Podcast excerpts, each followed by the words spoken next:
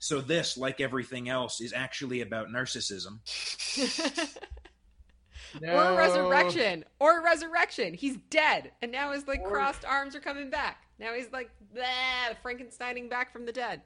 Yeah, but he's searching for an experience with an erotic other here, and he's not having one. So is the this body... the necrophilia episode? Did we just go there?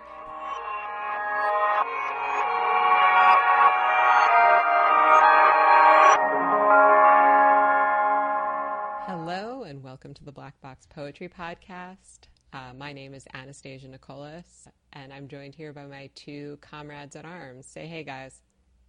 Hey. I am Sean. I study Victorian poetry. I'm Isaac. I'm a poet and translator of Russian and Ukrainian. And again, I'm Anastasia. I also study poetry and poetics at the University of Rochester.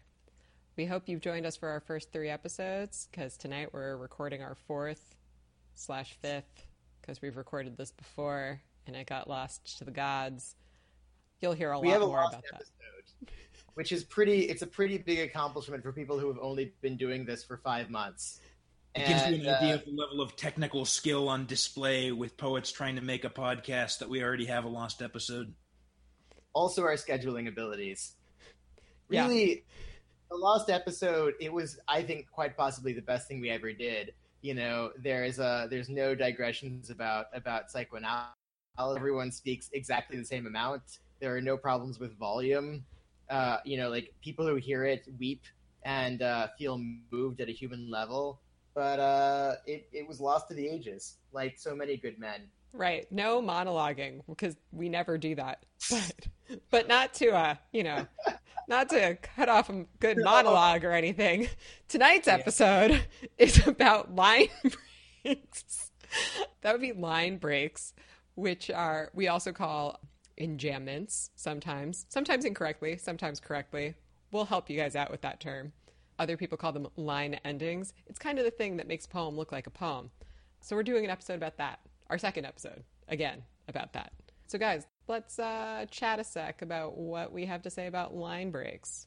I think the most obvious thing about line breaks is they get the reader in the proper mindset for poetry because they signal that the language is going to be more compressed and more load bearing and smaller units of language are going to be doing more work than they do in a common day context.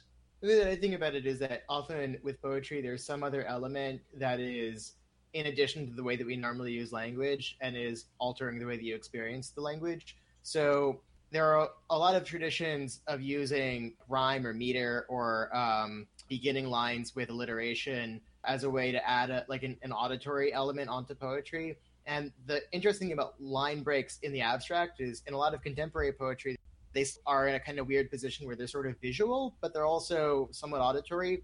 And one of the things that I think is often a little bit difficult about looking at contemporary poetry is the way that line breaks do have to be incorporated into the way that you read a poem, but not in a way that is like any normal punctuation. So it's kind of a pause, but it's also not a pause. It's not a pause in the way that any normal, you know, part of written language is.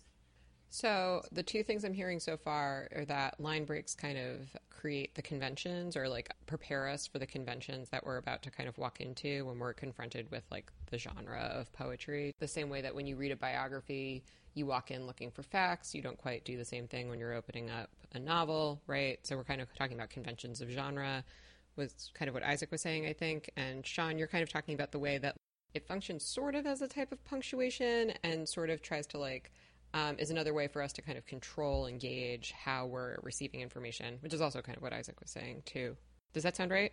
Yeah, I, mean, I guess the other thing we could say is that like the line break becomes the main like uh magic trick for contemporary poets at some point in the last like I don't know when it happened, but like several decades. And so like if you've ever read a poem in the New Yorker, the uh, line breaks don't feel inevitable; they feel heavily evitable. They feel as evitable as anything can be.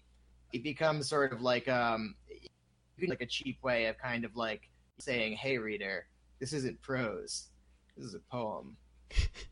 You're not in Kansas anymore, sweetheart. exactly. Uh, yeah. I have a feeling we have a lot more snark coming about that topic. Uh, hang on to your hats, folks.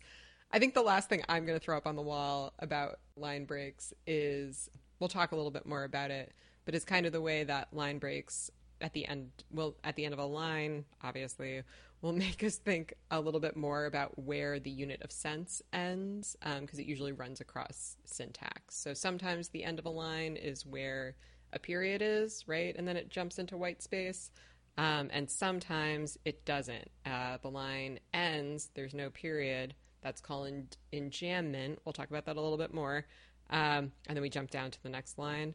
And sometimes that will divide a sentence. And normally we think of a sentence being a unit of sense, and all of a sudden the line can be a unit of sense kind of nested within the sentence as a unit of sense. So I think those are the, the three main things that we're talking about conventions of the genre, line break as a type of punctuation, uh, line break is something that kind of uh, makes us think about units of sense differently, plus the added coda of some snarky snarkersons about uh, contemporary poetry tricks. So I brought to A Poor Old Woman by William Carlos Williams, who I would argue is the master of the enjamb, but you know, I'll let Sean and Isaac fight me on that one in a minute. To a poor old woman. Munching a plum on the street, a paper bag of them in her hand. They taste good to her. They taste good to her. They taste good to her. You can see it by the way she gives herself to the one half sucked out in her hand, comforted, a solace of ripe plums, seeming to fill the air. They taste good to her. So one thing you'd say about this is there's a section in the middle that's just the same phrase three times in a row. They taste good to her, but it's also causing you to become aware of how you're losing track of what what the poem is focusing on. So if you start by saying they taste good to her, line break, that's a really solid, straightforward observation. And then if you say they taste good, line break to her, it's something that's being said independently of her opinion. It's just, you know, these plums, they taste good. But part of the same sentence, the next line begins to her. If you take that as still part of the same unit of sense that it's the same thing that you already heard, but the emphasis has been shifted. But if you read it in terms of the line break, what you have instead is suddenly shifting it back to the really subjective part of it, where it's all about her reaction to them. And then after that, you have good to her, which again is kind of following what you've already seen. You never have a period at the end of any of the things that seem like they should be sentences elsewhere in the poem. You only have it to kind of, on the one hand, give you a reasonable sentence, which is the same thing you've already seen. On the other hand, let you bleed past it um, and have something that is totally shifting your perspective around. Yeah, this poem, that second stanza, um, right, only has that one period.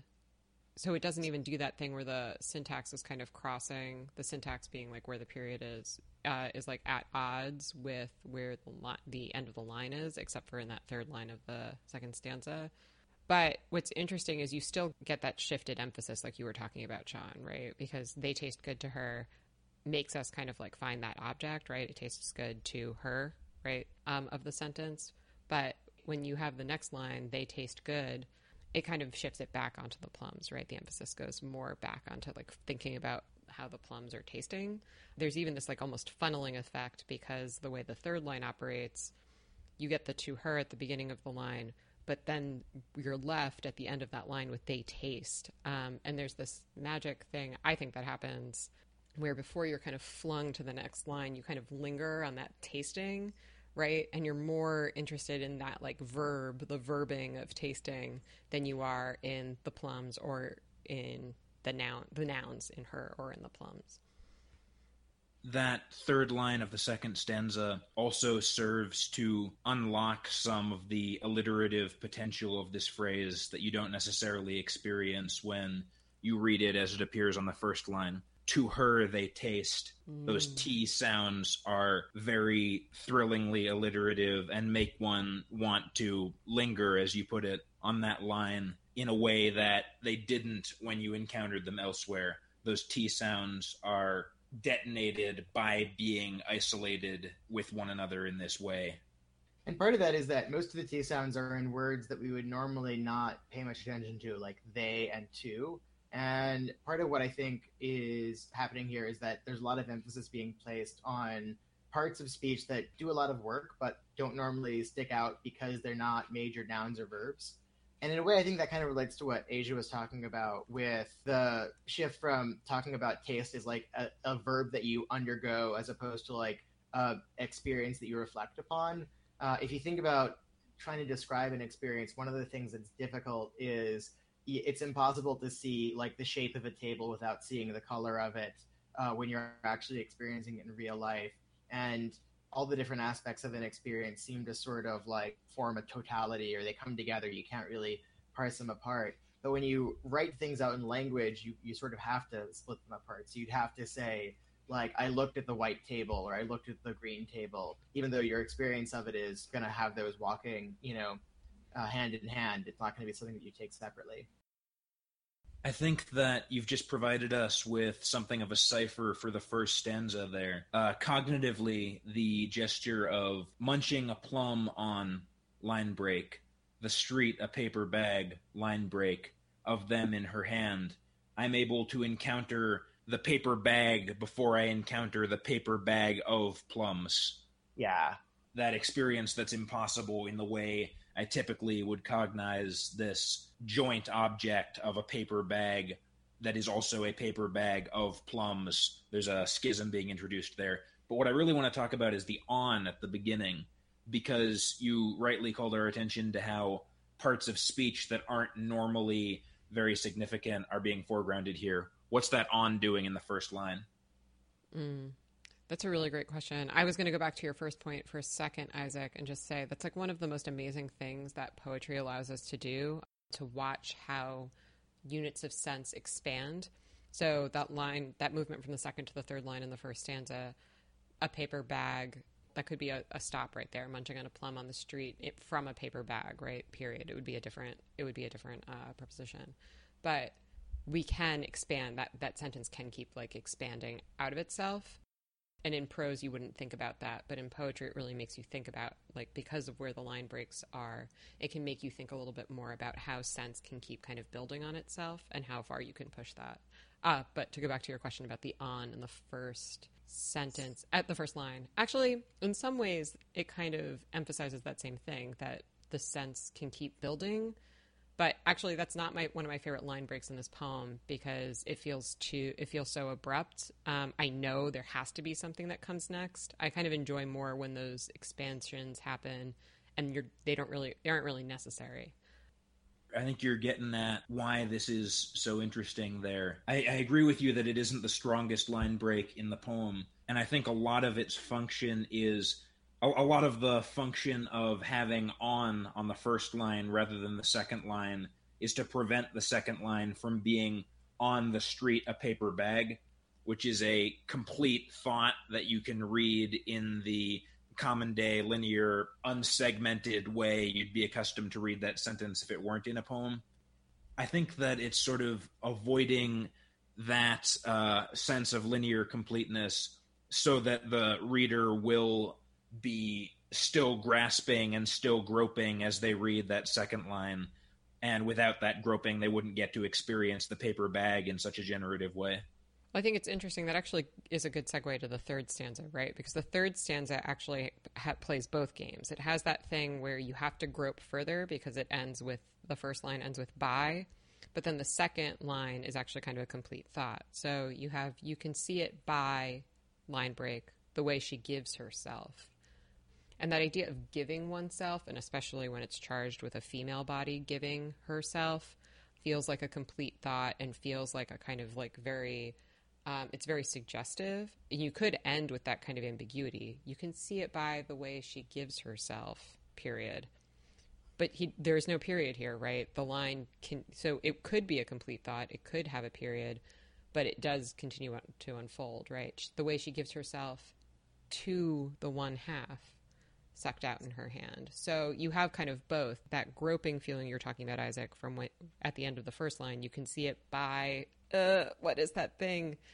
The way she gives herself could end here, but this is kind of that like expansive feeling I really enjoy that gives me a lot of pleasure in a poem. The way she gives herself to the one half and then more ah sucked out in her hand i don't know that that kind of like constant inflating um, kind of blowing more air into the poem giving more life.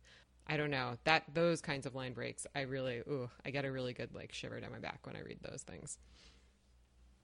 Yeah and like a specific thing that it's doing is it's taking something that could easily get uh, lost in a, if it were just sort of part of a larger sentence. And in that case you have two things that are both sexual where like if you if you read the whole sentence you might hear them but you very well might not. So like you talked about like it's a woman giving herself and then the last one is sucked out in her hand which like again there's a way of presenting that that would easily or more easily let you lose sight of the sexual charge of saying sucked out in her hand and i would notice that towards the end of the poem you have a lot more lines where uh, it's it's that second kind of line break you're talking about, where a, a, complete thought is emerging that wouldn't have emerged without the line break. So in the last stanza, you have a solace of ripe plums, which is not it's not any kind of sentence, but it is a complete thought.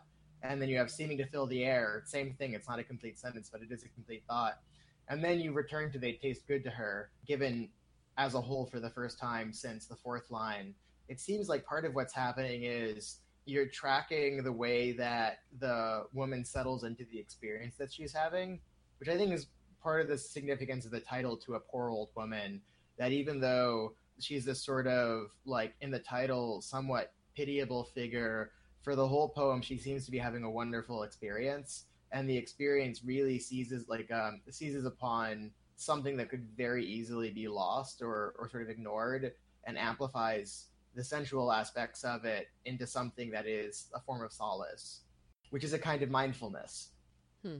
Yeah, that's interesting. Actually, I think what you're kind of pointing at, Sean, the sensuality of the poem, and then kind of the like recognition of that sensuality is kind of played out in the way the line "they taste good to her" kind of functions because that second stanza feels like more of a like rolling those words around in your mouth until they're almost just sounds and not really words. Um, although it's constantly shifting sense, like we were talking about before, and shifting emphasis on where to kind of like locate your attention. There's another way that they just kind of become sounds at a certain point. You're just kind of moving them around. Um, almost the same way you like chew or move food through your mouth, right? But that yeah. last line, they taste good to her often the more you repeat something, the less sensible, like the less sensical it becomes, right? That thing that happens where if you write the same word over and over again, it basically just looks like garbage at a certain point. The last line, they taste good to her, actually feels like the most like sensible, like sensical line in a certain way. It's like the clearest iteration of that same line that we've heard like four times already. Um, and I think that's kind of what you're pointing at it's like at the end of the poem, the idea of they taste they taste good to her is like one some kind of valuable content. Where earlier in the poem, when it first arises, it's like completely inadequate to the situation because it's just you know like yeah like she's eating them because she likes them. That's not like uh, that's not worth saying. It's and not then, news. Yeah, and then like that second stanza, as you're saying, is like repeating it and breaking it apart to the point that like it no longer seems like it means anything or it it's it sort of sounds like pure noise. Or another way of thinking about it is that it's like breaking it apart to the point that whatever it means doesn't seem like it's something that's obvious or natural. And then the rest of the poem is a process of getting you to the point where looking at an old woman enjoying plums is actually something worth noticing. It's worth noticing in the way that she is noticing the taste of the plums and the experience of sucking them out and the line breaks have sort of scored your consciousness to make all the moves it needs to have that realization because it's got these choreographed moves that it has to make because of the line breaks. Mm, I like the idea of ending on that idea of choreographing the movements in this poem. That feels really right. Um, one of those like really pleasurable form and content meeting things. Um, so if you guys are cool with that, I'm I'm cool with letting Isaac have the last word on choreographing there. I accept. In the last episode, Isaac never got the last word. Never. True. I think I'm next. There's a uh, Marianne Moore poem I want to do called "What Are Years." What are years? What is our innocence? What is our guilt? All are naked, none is safe. And whence is courage? The unanswered question, the resolute doubt, dumbly calling, deafly listening. That in misfortune, even death, encourages others, and in its defeat, stirs the soul to be strong. He sees deep and is glad who accedes to mortality, and in his imprisonment rises upon himself as the sea in a chasm, struggling to be free and unable to be, in its surrendering finds its continuing. So he who strongly feels behaves. The very bird, grown taller as he sings, steals his form straight up. Though he is captive, his mighty singing says, Satisfaction is a lowly thing. How pure a thing is joy. This is mortality. This is eternity. We talked in the uh, Louise Gluck discussion about the ability of a poet to get away with things. This very first line is something that a poet should absolutely not be able to get away with without earning it. And that would suggest that it would have to appear very deep into a very worthy poem to be something that you could dare to write down and then allow to see the light of day. But in this poem, it's the first line and it does not stop me as a reader. And I think that the lack of a question mark and then the line break may have something to do with that. What is our innocence, comma, line break? What is our guilt? All are line break, naked, none is safe. The poem is choreographing rapid forward movement in the beginning there by interrupting units of sense and units of grammar with line breaks and that sort of compels me to digest these lines that I might be tempted to spit out otherwise. And it's also setting you up for something in the second stanza where it's it feels like the really dazzling use of line breaks is in the second stanza, but what's already happening in the first stanza, which Isaac is pointing us to, is this series of really rapid fire claims which feel like they never arrive in a resolvable form. So, like, before you get what is our innocence, you have what is our guilt, and the title has already been what are years. So, even there, it feels like we're working in such broad abstracts. But over the course of the first stanza, there's a series of things that feel like paradoxical or contradictory. So, you have resolute doubt, dumbly calling, deafly listening. And you have others that aren't paradoxical, but feel like they're made paradoxical by being put into that kind of sequence. So, like, if resolute doubt, dumbly calling, definitely listening feel like they're all oxymorons, then unanswered question feels like a similar kind of oxymoron, even though it really isn't, just because the context makes it feel like something that shouldn't make sense or doesn't make sense or is contradictory. And it, it really feels like the the series of you know quick uh, grammatical fragments is forcing you along before you can totally sort out what it is that you're reading, even though it's it is it's completely parsable. Like you can make sense of it. It just feels like such a headlong rush normally. Right. Well, she employs so many different tools to make that move so quickly. Right. Isaac's totally spot on to point out the way that um, the comma at the end of the first line moves us down we have that question mark that that should stop us again, especially since they're parallel. The big thing she keeps using is that parallel structure, right? What is our innocence? What is our guilt? Parallel. All are naked, none is safe. That feels a little bit chiastic or something. And whence is courage? That could pause us the unanswered question, the resolute doubt, parallel, dumbly calling, deafly listening, right? Adverb followed by the verb, adverb followed by the verb. We have like all of these parallel paired structures so we keep kind of anticipating. We have like that whetted appetite for what's going to come next. We keep like looking for that next step.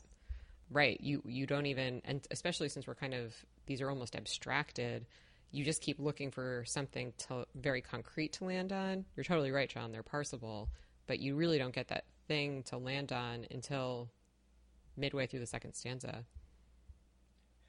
Yeah, and I feel like part of what happens there is um, a lot of what happens in the rest of the poem is a, a meditation on what it means to keep going. And so when it says at the end of the first stanza, that in misfortune, even death, encourages others, and in its defeat, stirs the soul to be strong. When you're reading along, if it were, you know, in misfortune, even death encourages others, and in its defeat stirs, if you stopped there, what you'd get was, oh, this is a thing that even when it's defeated is still moving. That'd be kind of like that line about how like even a worm being stepped on is like can still turn. But before you can fully form that thought, it's suddenly someone else It someone else is actually being stirred. So it's in its defeat stirs the soul to be strong, which is no longer even when it's knocked down. It's it's it's you know bloodied but not bowed. It's it's down but not out. It feels like it's saying that for a moment, but that's suddenly replaced with it stirs the soul to be strong. The soul in the abstract, the soul of someone else, someone looking at this suffering individual can actually get encouragement from it. And that's a really quick bait and switch. It seems like the second and third stanzas are really kind of wrestling with the feeling on the one hand that when someone strives after something or you know does something heroic, it is fatalistic, you know, uh, meaningless. It, it it merely has to happen uh, on the one hand, or it's you know liberatory, it's empowering, and it's this sort of like rupture. Uh, and part of the way that it makes that um, it makes that struggle feel interesting and not feel too abstract or rote is by making it hard for you to pin down line by line whether you're taking one side or the other. And yet, it very much drags you forward to continue seeking a resolution that would enable you to come down on one of those two sides. That's why I find the uh, the question mark after the soul to be strong to be so devastating. The rug is being pulled out from under me on that line in in such a delightfully villainous way. Yeah, because even if it's like someone else is taking you know courage from this example, it's still in the form of a, a hypothetical. So like even there, it doesn't feel like you're you're quite being given something to hold on to, and that already was like the the the compromise position, and even the compromise position isn't secure here. Right, which actually is then enacted in the way the punning works in the next sentence, right? He sees deep and is glad the sea in a chasm struggling to be free and unable to be. So you have yeah. this like ability to like look deep into something, into this chasm, right? But you're still struggling to be free and unable to be. It, it almost feels like it's inverted midway through that second stanza. And it seems to kind of operate around that again, this like pairing, doubling kind of feeling, um, but this time in punning rather than in repetition. And one of the reasons that Marianne Moore is really good with line breaks is that she is using a lot of other techniques alongside line breaks. So like Asia's already talking about the punning, and there's all, all kinds of other auditory stuff happening. So like between seas as in looks and sea and sea as in the ocean, you have a seeds, which is damn near the same as both of them, but it's also kind of setting up the the shift from one to the other. So if you start by thinking about a kind of like um, anthropomorphized or like even even a person, then like looking feels like it has a certain amount of like choice and agency and power and then the image of the sea rising in a chasm feels completely powerless or like there's no there's no deliberate agency or there's no choice there. And the seeds is kind of in between. It's on the one hand accepting something which is a sort of choice but it's also uh, you know giving into something. And so even though it's not a normal rhyme structure it's also something that the the line breaks is allowing her to sort of snake through the poem for you well, it's interesting. Even your definition of his seeds is actually what's uh, defined in the last two lines of the second stanza, right? And it's surrendering yeah. finds its continuing, right? So she has this really fabulous way. Marianne Moore is so aware of herself that she is riffing on herself as the poem kind of unfolds, not just in the way the sounds unfold, um, which was kind of your second point right there, Sean, because you get that with the way the um, the assonance kind of operates in the, that second stanza also, right? So C, C, a seed, mortality, to be. We have all of these different E sounds that keep coming up, but you don't even notice them. They're so subtle in the way that they keep kind of spinning and folding on themselves. And like, I think one of the things that that really draws your attention to is this kind of crux moment towards the end of that stanza. So she has this image of like the the sea in a chasm uh, rising up which is on the one hand this like awesome you know, hydraulic power that's going to erode the chasm further. And on the other hand, it's just complete necessity, and there's there's like sort of obviously no will or choice there. And right after that, she says, "Struggling to be line break, free and unable to be." And on at one level, you can read "be" as just like the copulative, so like it's trying to be free, but you you also can experience it as struggling to be, as in like just simply to exist. And so you're sort of torn between one reading of it where it's like it's just trying to exist, it's free and unable to exist, and another reading of that would be it's struggling to be free, but it's unable to be free. And both of those feel like they're they're sort of equal and like parallel possibilities that kind of entail each other or like sort of depend upon each other. Absolutely. And that's so highlighted in this poem because of the way the line breaks work, right? If this were just written in a prose sentence, you would not be able to linger over that unit of sense, being able to operate in both ways, like you just so beautifully put it, Sean. And I think that it goes even further than that. Yes, we do need the line breaks in order for those two senses of be to coexist. We also need this gesture to occur in a poem where we have the image of constraining delineations producing hydraulic power and also have a poem itself that uses constraining delineations, i.e., line breaks, to produce hydraulic power.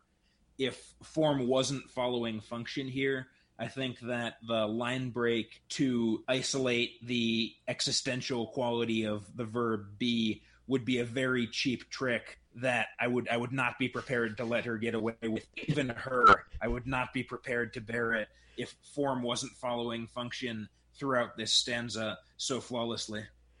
Sure. Yeah. Valid. It's like it's so virtuoso. Well, and then she pulls that last that like last turn to get into that third stanza. It almost feels like Emily Dickinson the way she says, "So he, so he who str- strongly feels behaves." The way that we're supposed to then read that back onto the like sea in a chasm. I don't yeah. know.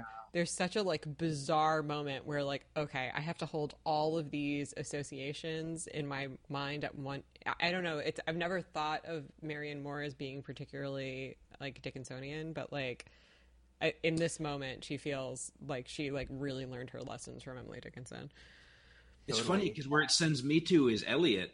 It funny. sends me to cross staves in a field behaving as the wind behaves in the Hollow Men. Oh, and look, everything sends me to that because that's that's a line that I just say to myself a couple of times a day, every day. Rats feet over broken glass, man, every day. Yeah. Isaac, Isaac's Isaac's mind is like wind in a field. All right. Well, in a future podcast, we're going to recreate the fight that we had once about whether the Wasteland or the Hollow Men is no, the most perfect Eliot poem. no, oh, no, it, it, recreate it perfect. Yeah, and we're not going to. So obviously, the Hollow Men. no reasonable person could ever debate it. Uh, that wasn't even what the fight was. But no, that's uh, thankfully that episode is lost in advance. Um, All right, back to Marianne Moore. yeah.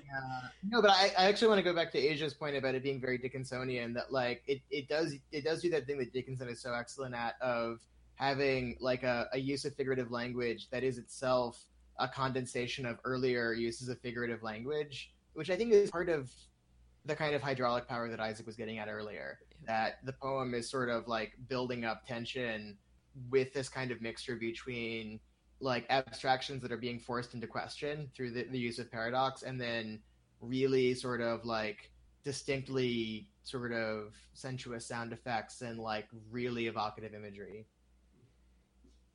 yeah and she kind of plays that she plays that uh, game one more time in that next sentence turn, right? The very bird, grown taller as he sings, steels his form straight up, right? Because the emphasis on the very bird immediately makes me want to go hunt for where the bird shows up earlier and there is no bird, right? So again, pulling that Dickinson trick where like, oh, okay, so he who strongly feels the sea and the chasm, these are all the bird, and they're also obviously not the bird. So you have to go like find the antecedent that doesn't exist. It's like mind boggling. And she pulls it off. She like fucking pulls it off. Marianne Moore, my God. Yeah, no, I'm I'm I'm I'm cool with ending there because like we could parse the last several lines, but I don't think it would add anything to the episode. Uh, okay, so I think that means we're ready to move on to our third poem of the evening, Isaac. Sure. So the poem I'd like to close with is Dream Song 89 by John Berryman. In a blue series towards his sleepy eyes, they slid like wonder, women tall and small, of every shape and size. In many languages to lisp, we do, to Henry almost waking. What is the night at all? His closed eyes beckon you. In the marriage of the dead, a new routine. He gasped his crowded vows past lids shut tight, and a many rings fumbled on. His coffin like Grand Central to the brim, filled up and emptied with the lapse of light. Which one will waken him? Oh, she must startle like a fallen gown, content with speech like an old sacrament, in deaf ears lying down, blazing through darkness till he feels the cold and blindness of his hopeless tenement, while his black arms unfold. So, one of the most amazing things about being confronted with a dream song, for those of our listeners who uh, might not have encountered dream songs before, there's a whole lot of them. Berryman started with 77 and then just kept writing them until he died. So, there's hundreds of them now. He wasn't writing the dream songs that killed him, though. Well, it didn't help. that another another podcast episode. So, and they all follow, they all have the same number of lines, give or take one or two. Many of them will even follow um, similar stanza breaks, but not all of them. They're kind of like loose sonnets almost. And some of them feel like dreams and some of them don't. This is one of the ones that really advertises itself as a dream and kind of expands in that way. Normally, I would expect the turns to be a little bit more abrupt, and the turns at each line aren't as abrasive as I would have expected. Uh, so you get that kind of sense in the first stanza. In a blue series toward his sleepy eyes, they slide like win- wonder, women tall and small. It's very soft sounding, and it kind of slips from one line to the next. There's a book, a book called The Art of the Poetic Line by James Longenbach, which is part of the Graywolf series on poetic craft, that talks about line breaks being a really difficult term that really what you're dealing with is where, where a line ends, that it would be better to call them line endings rather than line breaks. And this this slipping between lines really kind of speaks to that point to me. Uh, the line doesn't break here, it just kind of ends and moves on to the next. It's a more subtle kind of movement that kind of operates in the beginning of this poem. I'm very much a proponent of line break as the term because I think the separating or segregating or severing that happens when a poet ends a line is always the interesting consequence of that gesture, always the most salient consequence of that gesture, even when it is a deliberately smooth line break like this one. Because even here, the separating or segregating or severing is unlocking something valuable. Just on these first two lines. In a blue series towards his sleepy eyes, they slid like wonder. The smooth cognitive progress that you're able to make over that line break is enabled by the line break because we have in a blue series towards his sleepy eyes the series image stands on its own. Then you have they slid like wonder. Wonder is an abstract singularity. It's something that can't quite coexist smoothly with a series under normal conditions. But Berryman has created laboratory conditions in which those two can smoothly coexist and the one can blend into the other. Yeah, like a general thing that I think line breaks do for Berryman is that he really likes weird, like inverted like sentences where the subject and verb show up really late to the game, and so, and I think this is kind of what Isaac is getting at that like he can have they slid like wonder show up really late and not only can you parse out the sentence because he's broken it up into two chunks for you, it also allows a prepositional phrase that should be dependent and and should only be like a, a modification of they slid like wonder become this like thing that stands on its own and is actually the the clue that you need to understand in what sense he's trying to tell you that something slid like wonder. The sonic smoothness of this poem is also facilitated by the line breaks because the S alliteration bridges the two lines. In a blue series towards his sleepy eyes, line break, they slid. Like wonder, women tall and small. The the W's are really dominant in that second line because they are right next to each other. That's a very sort of thudding alliteration. Wonder, women tall and small. But the S serves to bridge and embrace it.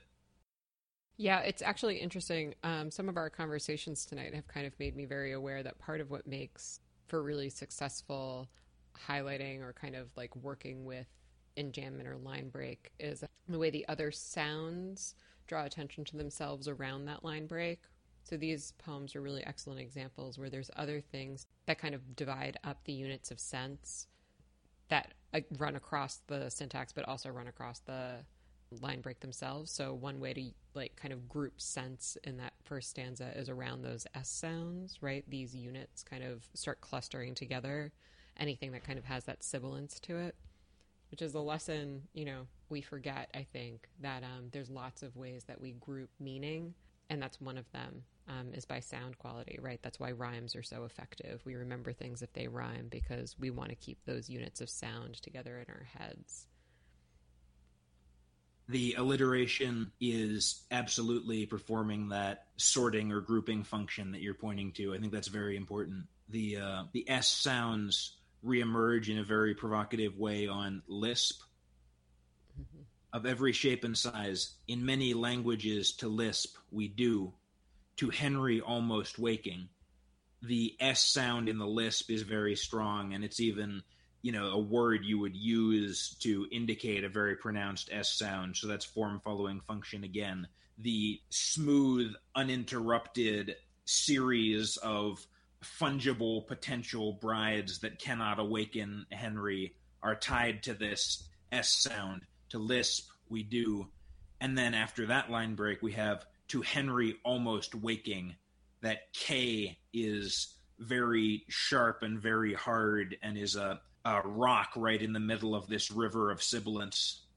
So I want to I want to cheat and jump ahead because I feel like we're spending a lot of time in the headlands of the foothills. We got to get got got, got into this poem. The uh, the line break in the middle of the poem where he says his coffin like grand central to the brim filled up and emptied with the lapse of light. Part of what strikes me there is to the brim filled up is a case where filled up is not is not actually adding new information to brim, but what is happening is that filled up and emptied with the lapse of light is allowed to become its own unit. Uh, this is something that we were kind of talking about earlier, and really at the very beginning with the second half of the Williams poem, that things that could easily slip by are um, allowed to sort of take on elements of sense that can interact with each other. So I'm thinking about how like if the arrival point is like if, what he's getting to is filled up and emptied with the lapse of light. That on its own is this you know reasonably it's like weird but it's a it's not too hard of an image to parse it's like it fills up and empties the way that like a light flashes on and off and like a room fills up with light and then there's darkness but when that's a modification of his coffin like grand central to the brim it's not a way that you're used to thinking about light. Like I'm aware that light is made out of particles, but like I don't normally think of it as particles, and definitely not as particles like people filling up Grand Central Station. And then it also feels like having all of that be a comment on his coffin is again. I mean, like in some ways, I think it all comes back to Emily Dickinson just in life, and that feels like a like a similar film we were talking about earlier, where like you have nested and you know, each one of them is like sensual and visceral, and you know, you, you can you can feel it. But then the way that they interact with each other is like incredibly uh, slippery and hard to get a hold of. Well, it's also nice um, because of the huge inversion of scale there, right? Um, a coffin being the size of Grand Central and a particle of light being the size of a person. It's just so pleasurable to rethink to like kind of invert the scale of the world that way. Um, yeah, that does feel Dick- like that does feel like Dickinson a little bit. It also that that feeling of scale really moves a lot in this poem for me because the way that second stanza opens with "in the marriage of the dead." That feels like a very grandiose kind of moment too. Um, it doesn't. It's not scale in the same way of like perspectival or like size, but it feels like a kind of similar um, trying to make something larger, trying to make a ritual larger than it like you know like a marriage ritual is obviously a big ritual. It's between but it's between two people, um, and this becomes like this like much larger, grander scale of this kind of r- ritual that we kn- know, right? A new routine.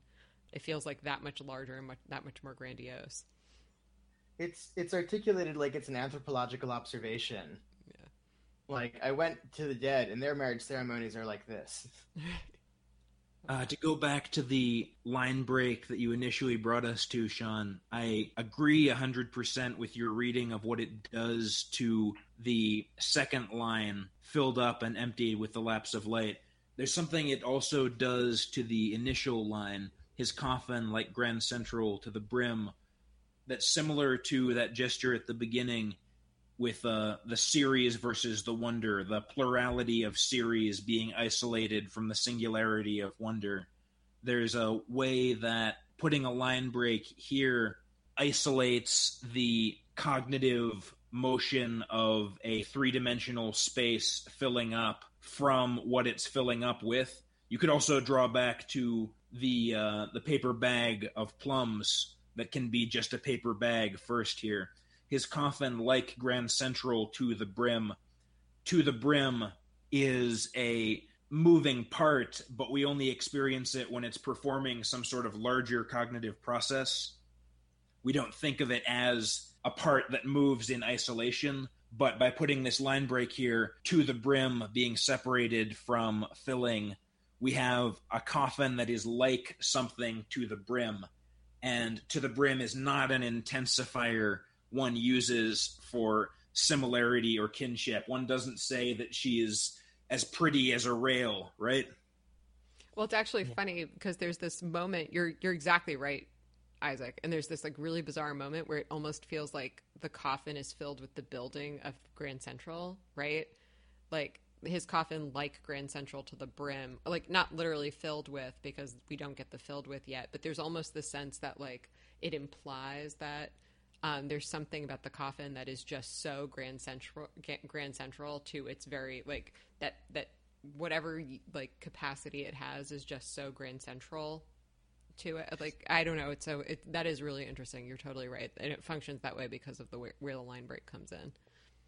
When the the sense of being in a great big three dimensional space is so central to Grand Station, the Grand Central Station, that even Billy Collins noticed this. That Billy Collins poem that's always on the subway is invoking this same idea, right? Even he knew it, but he wasn't John Berryman. What John Berryman has done is taken the smallest possible moving part that can perform this function and isolated it from the other cogs that it connects to so you can see it turning independently as you read it. What's so interesting about this poem, I, I, don't know if you guys are feeling this too, that, that we talk a lot about, we talked a lot about how the first stanza kind of slips along, and there's this funny way that um, the poem starts un- to unhinge itself a little bit by introducing kind of like unfamiliar diction in the second stanza, and that happens again. The line that jumped out at me when you, when we were reading it aloud is the the first line of the third stanza. Oh, she must startle like a fallen gown, content with speech like an old sacrament. The idea of a fallen gown startling right the personification uh, i love i love personified um objects right uh feels like so a galled fawn. Pardon? It's like a galled fawn. Yeah go home uh, i'm almost there uh, but yeah that that kind of like defamiliarized language that kind of makes you pause over it uh, seems to be the rule that comes into play about halfway through the poem, and that seems to be more of the governing kind of principle or something as Berryman kind of progresses through this.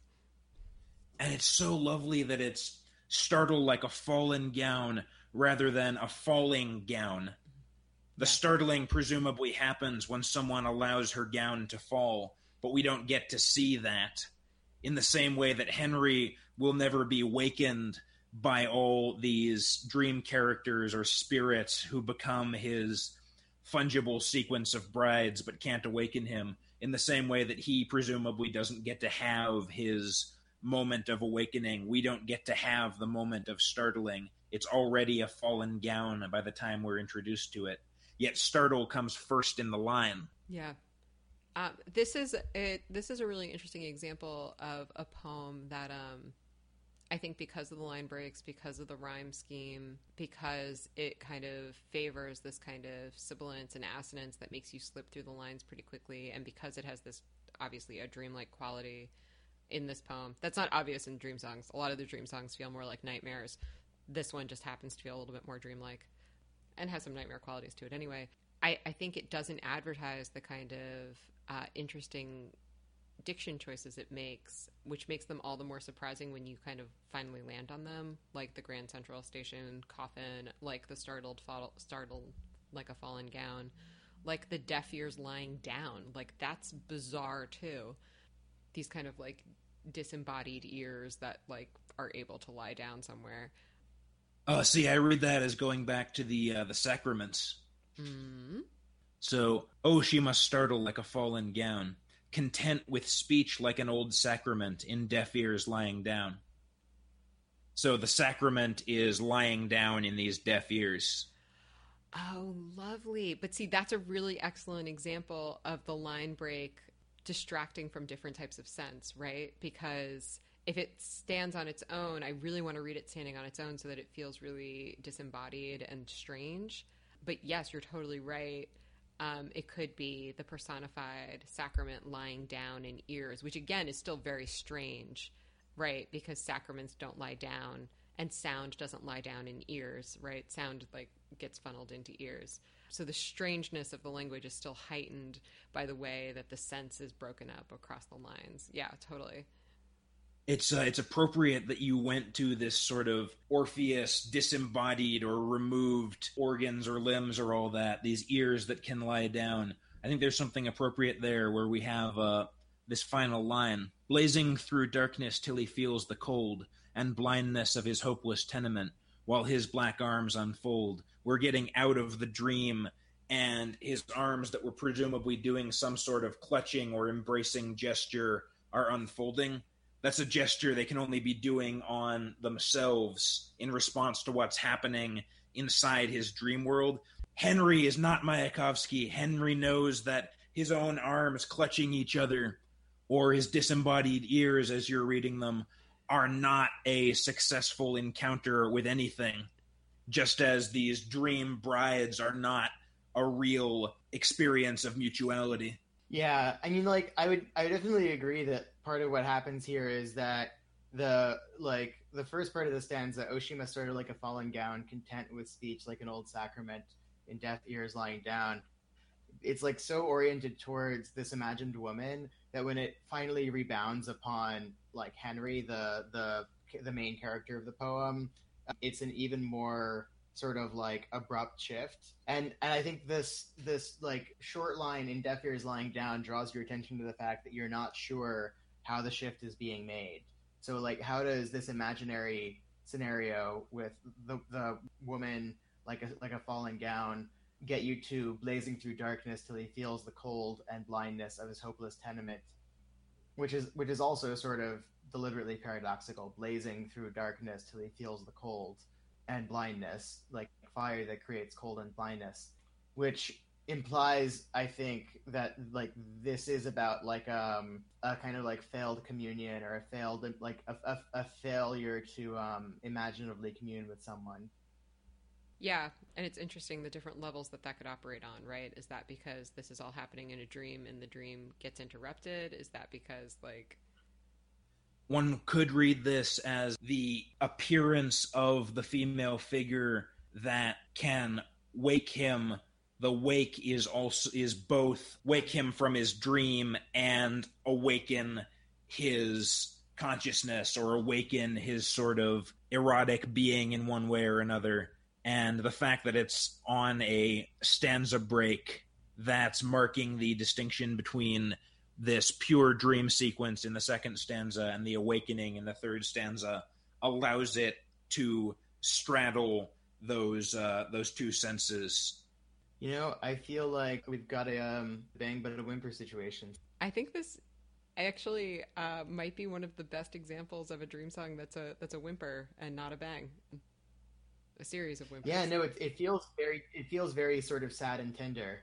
Yeah. Um, it feels very it, like there. A lot of them are vulnerable, but the kind of vulnerability here is sort of um, yeah, it's much more kind of like I don't know, delicate, slow, patient.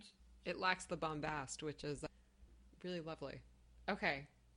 I think maybe we want to kind of recap. What have we learned about line breaks tonight? So I think one of the simplest ways of putting it might be that units of language acquire meaning and acquire potential readings and aesthetic impact from distance or proximity from other units of language and line breaks enable the poet to script that distance. And I think one thing that goes with that is when mediocre poets rely heavily on line breaks, what they what they're often doing is like trying to use it as like a surgical strike, where like all of these poets, and true with people like Moore um, and Williams and Berryman, are incorporating lots and lots of other uh, auditory and like figurative techniques into their use of line breaks, and they're they're deliberately using syntax in interesting ways and creating tensions and paradoxes. And so like the line breaks have a much more like architectural function where it's it's like it's not something that's that's sort of dividing something up that could exist prior to the line breaks. It's like something that in the way that Isaac was putting it can be used to sort of create larger and smaller and closer and further sets of connections and, and like associations within a poem. I think that's our line break episode, guys. boy on time and under budget Yeah. Woo!